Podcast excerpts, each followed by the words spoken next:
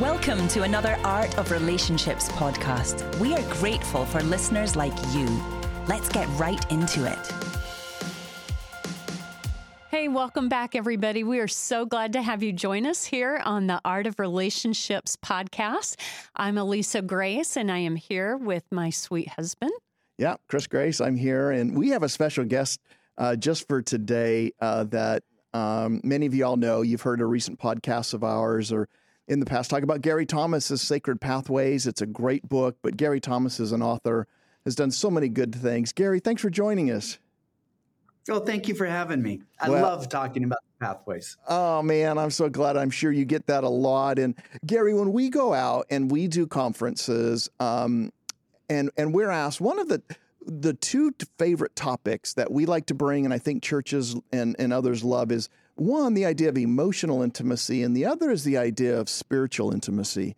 And for couples, I, I, I think both of those can help make transformative changes in their in their way they see themselves and the way they see God and the way they see their spouses.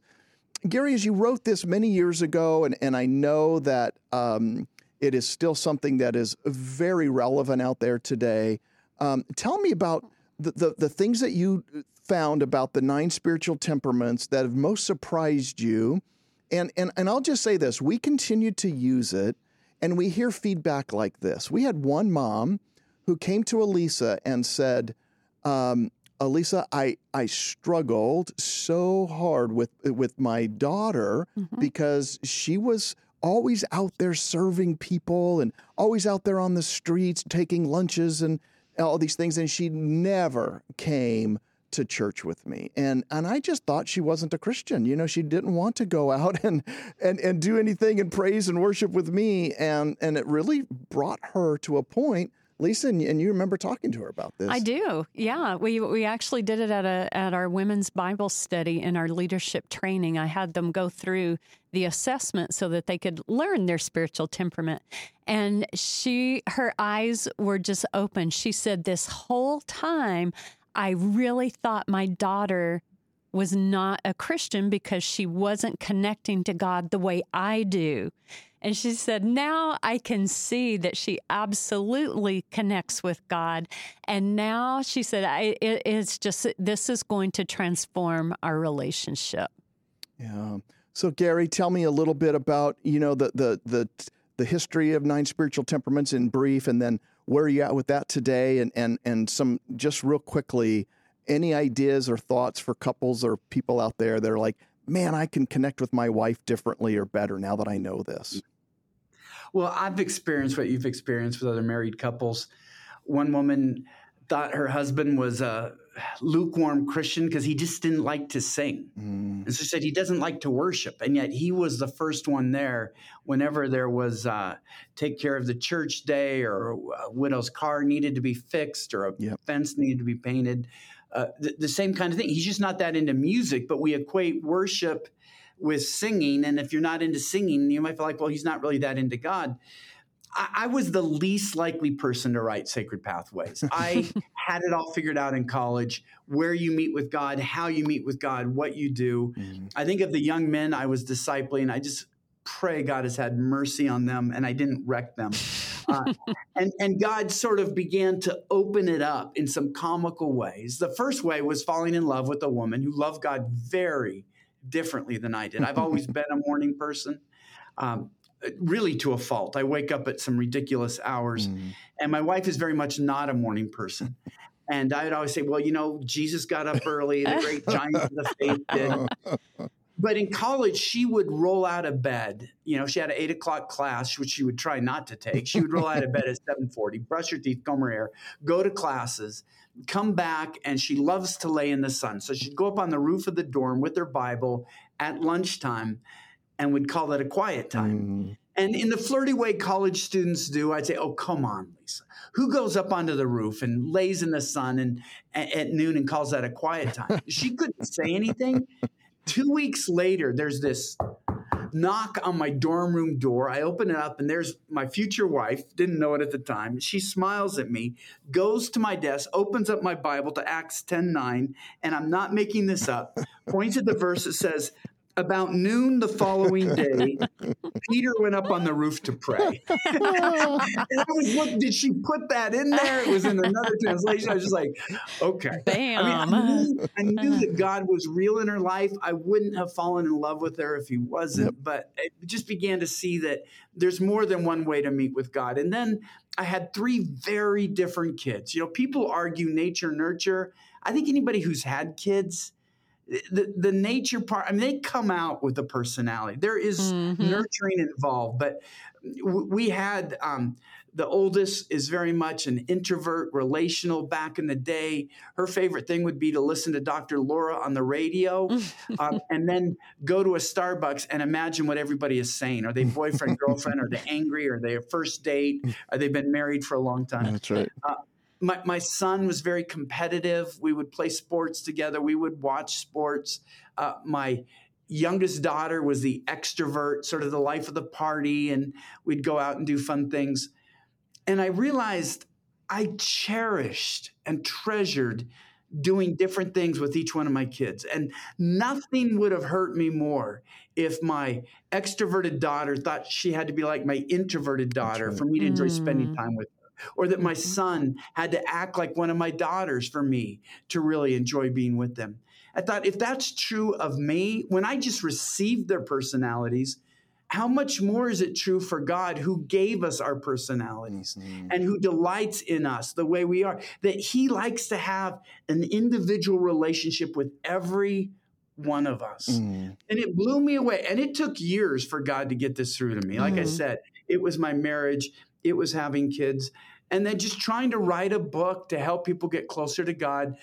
These nine temperaments came out. And I, I don't want to sound too mystical, but I've done over 20 books now. So I've been through this. And most often I feel like an architect. Yeah. Designing it. Where does the door go? Where are the windows? Is it two story? Here's a roof. Here's that. I felt like an archaeologist here. If you look mm-hmm. at the proposal that Thomas Nelson purchased and the book that came out, they weren't anywhere near alike. because when I was talking about enjoying your times with the Lord, these nine temperaments just came out. Yeah. I found them in church history. I found characters in the Bible, in some of the spiritual writings where they would talk about spiritual direction. I did that. I think a lot of them are signaled by denominations. And, and so this list of nine different ways mm that people connect with God. And it was revolution. And it's, it's been exciting now. The book mm-hmm. came out in 96. Wow. So 06 or, you know, or 25 years at this point. Mm-hmm. Um, and and just seeing the way that it has given people so much freedom they mm. don't have to be like their parent or their spouse or the person who led them to the lord and then understanding now small groups understand why somebody is saying yeah.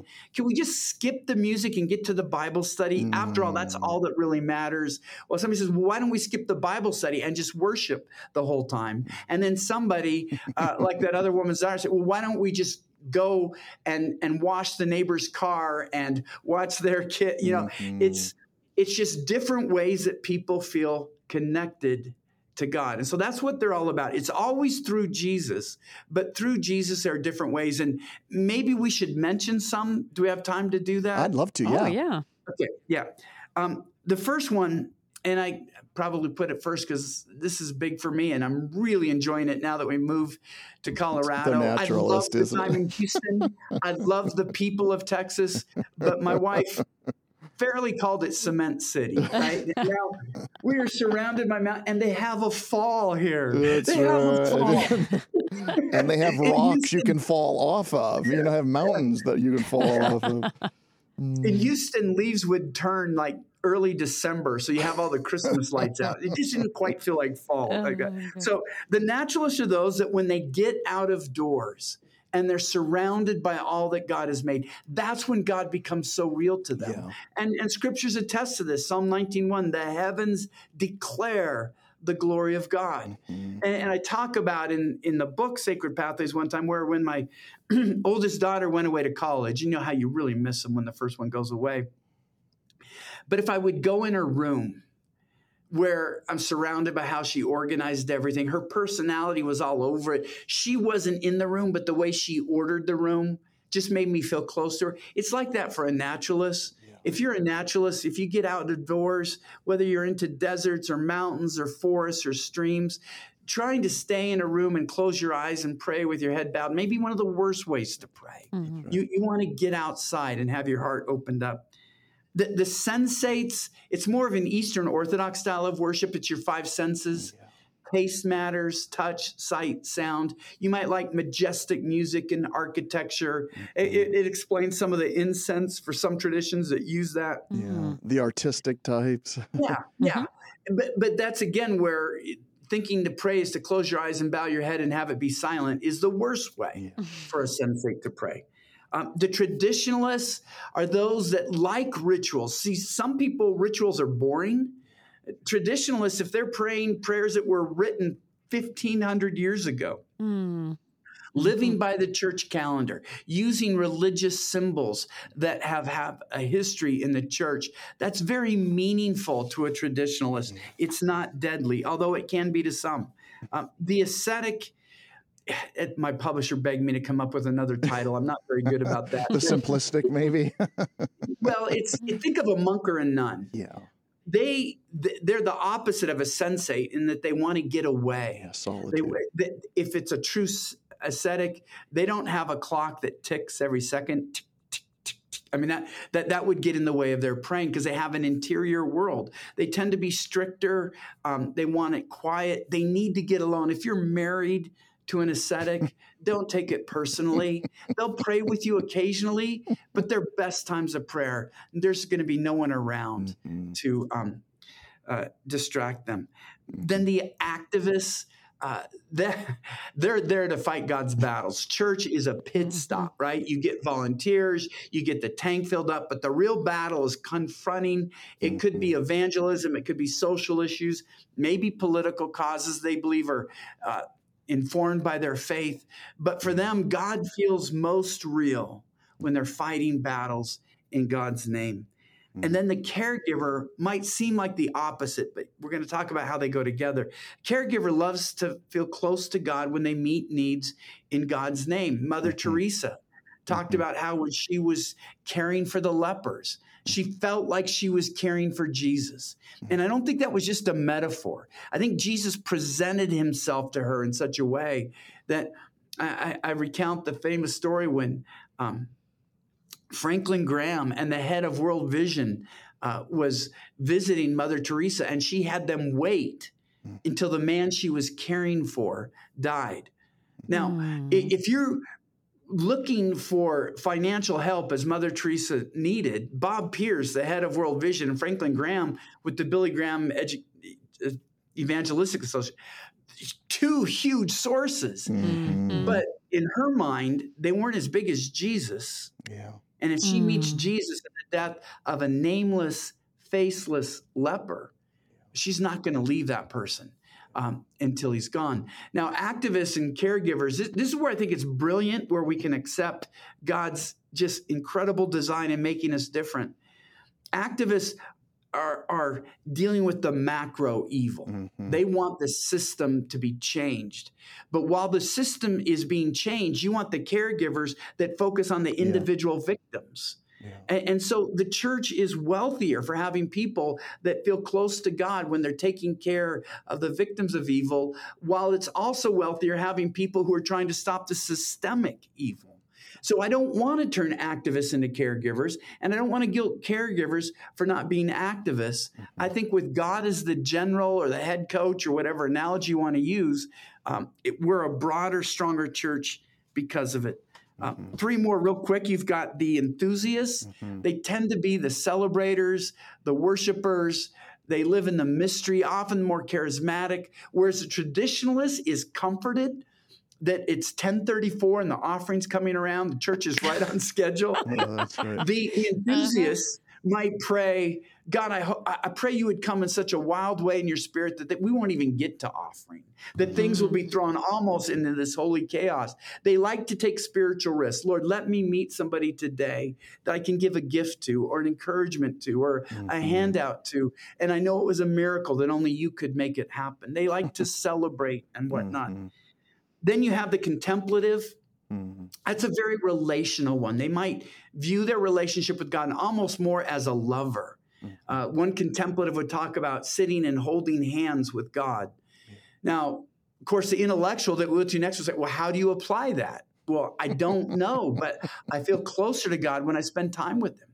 And, and, this is a little bit of difference between East and West. And you look at the Eastern Orthodox faith, things like the Jesus prayer and whatnot, it was all about staying in God's presence. Mm-hmm. And a lot of their worship, like icons and whatnot, are tools to stay fixed in the presence of God. And people in the West would say, well, what's the point? And in the East, those Christians would say, that is the point to spend mm. time with God.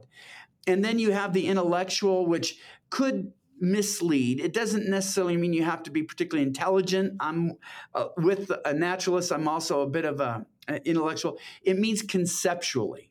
Your heart is awakened to God when your mind understands new things about Him. When you meditate on His loveliness, you meditate on His power, you meditate on His sovereignty, all of those things it's not head knowledge to an intellectual. It, it, awakens their heart. It gives them more affection. He really is an amazing God. I can never understand enough about him. And the more I learn about him, the more I want to worship him.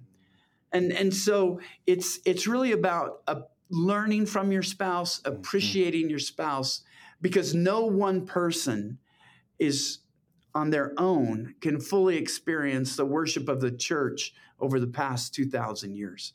Mm. Gosh, Gary, what a great summary of, of these nine temperaments. I, you know, the the last one is is so me. I, we, both Alisa and I, we, we love, you know, uh, nature and intellectual. I, I guess we kind of lean that way. But I love how you talk about when you learn something new. You know, I remember thinking, you know, when I read uh, in a passage in Colossians that stood out to me, where it talked about uh, that. Uh, he rescues us from the domain of darkness oh, yes. and transfers us to the kingdom of light, the kingdom of his son. And I remember thinking, that's the greatest thing ever. You know, you think about Lord of the Rings and how he mm. comes in and and and I love that. And um, it, so it's that idea. And I love what your wife told you as well about Acts 19, because at night you know, Peter, he was in prison. And, and when did the angel appear to him and let him out? It was at night. And when did the Magi appear to, to, you know, in the dream not to return to Herod after they had seen Jesus? It was at night. And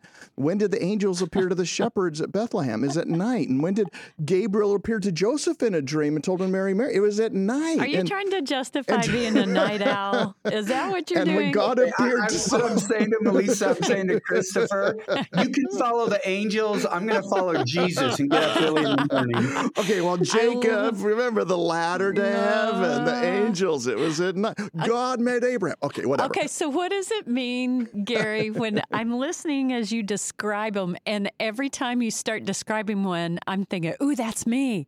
Oh, that's yeah. me." And then you get to the next one. Oh, no, that one's me. That one's no, no, no, that one's me. Okay, how, how long have you been a Christian, Alisa? Oh gosh, I was born in First yeah. Baptist Church nursery, yeah. but um, I really started following the Lord when I was about 15. Okay. See, this is where this could be a perilous analogy. Uh oh. but you both are, I, mean, I feel like I've gotten to know you and I know you're solid people. So when when a couple is learning to make love in marriage, mm sometimes you have to figure out what works and what doesn't. Mm-hmm. You're understanding each other's bodies. But as you, if you're generous and sensitive and thoughtful over the years, um, because you have all the memories of those touches, you could you just know right where to go and and and they awaken them up. I mean, there are there are a hundred ways I know to mm. seduce my wife. You yeah. suddenly I, got Chris's attention over there. well, seduce sounds too strong. I know that it really, she really likes it because I just, she's learned if I surrender to this presence, there's, it's going to yep. be a nice time. And, right. and I think when we learn to enjoy God's presence, the longer somebody's been a Christian, mm-hmm. God has met them in this way and they start to become familiar with his touch and Mm-hmm. his voice and his fulfillment. And all of a sudden, it's like you learn to see him here, and so you see him there, and you see him there. You see all nine in Jesus. I Mhm. believe you see four or five in David, two or three in Moses. Yeah. So I'm I'm telling people, I think you can be blends, and I think the longer you walk with the Lord, um, the more open you are to God's presence. Your your Mm. spirit just becomes primed to see God, to hear God, to experience God, to love God, to celebrate God. But early on, it can be really helpful. Like I say, if somebody's really struggling with prayer, if I, I would point him toward the traditionalists where sometimes reading prayers that were written Mhm. in times of old and they were written down because they're really good are wonderful ways when i'm tired and it's hard for me to honestly pray i'm afraid i'm going to fall asleep if i read from a prayer book Mm. It, it, it awakens my soul. So I think it's helpful to know there are some that these really work for me. If I'm really spiritually hungry, if I really need to hear from the Lord, here's where I can go. But I do think if you've been a Christian a long time and you've been an earnest worshiper and a lover of God, your, your soul has been wooed Mhm. and Mhm. seduced, if I could use that language, in a Mhm. holy way Sure. and you're you're more likely to just surrender saying oh it's you Yeah. wonderful I Gosh, love that. Yeah, I do too. It- Beautiful analogy. It is, and Gary, just so you know, we use this in a lot of different ways. Um, your, your, this idea of the temperaments, very, very helpful. You know, there's in psychology, uh, there's one personality kind of simple theory or test of different personality types that a lot of psychologists will kind of go to, and that's this thing called the Big Five personality traits. And you know, it's something like an extrovert, introvert, for example. But all that to say, it, whenever I ta- uh, teach intro to psychology or, or the psychology personality, one of the things I do pull up is hey, sometimes we're attracted to people, and it's good to know who we're attracted to, what their personality traits are. Like if you're an introvert and, and you don't mind, you know, you like to be pulled out a little bit, you might be attracted to a, you know, to an extrovert. And and we we weave in, uh, or I do anyway, the, the spiritual temperaments because it really does help couples and and people who are in relationships to get a better idea and make sure there's some at least if if, if it's not compatibility, then there's someone who can pull out some of the things that they're not good at. Um, and I love that. And and you know, uh, Gary, as we end here, I just want to say thanks for you know opening up a lot of people's eyes to the way in which we we respond and hear God. It really does what it does is it makes us more sensitive and hopefully more humble in recognizing that just my way isn't the only yeah. way to reach God, and that humility can can go a long way. And uh, thank you for opening up our eyes to doing that, especially with this temperaments. Yeah. it's it's a new marriage when we decide to learn from our spouse instead of judge our spouse Yeah. Mm. And that's it, it was a not an easy lesson for me to learn but it's been a precious lesson It's Uh, awesome. Well, Mhm. thank you for just the brief lesson, Lisa. Yeah, and again, that book is called Sacred Pathways. It also has a video Bible study with it. Is that right? And some uh, Yes. accompanying exercises. Yeah. You can find it on Amazon. I'm sure ChristianBook.com. But um, Gary, it's been a, just a delight to visit with you today. Oh, we would love to have you back on another day to uh, talk about one of your other books that that I'm particularly interested in visiting with you about. Uh, Cherish. Mhm. oh, Oh, i'd love to do that i'd love to talk about that happy Yeah. to do that That sounds awesome, Gary. Thank you for taking the time, Mhm. for being with us, and uh, what a blessing. Yeah, and we want to thank listeners uh, for joining us again on the Art of Relationships. It's brought to you by the Center for Marriage and Relationships at Biola University. We invite you to check out our website at cmr.biola.edu. And whatever platform you're listening to this on, we would love for you to give us five stars, leave a review, because that really does help us, bumps us up in the search, uh, however, those. Um, things work uh, on the platforms. But we really would appreciate your review. And uh, send us a note if there's something that you would love for us to, to discuss here on the podcast. But we'll wrap it up for today, and we'll see you next time on The Art of Relationships. Thanks for listening to The Art of Relationships. This podcast is only made possible through generous donations from listeners just like you. If you like it and want to help keep the podcast going, visit our website at cmr.biola.edu. and make a donation today.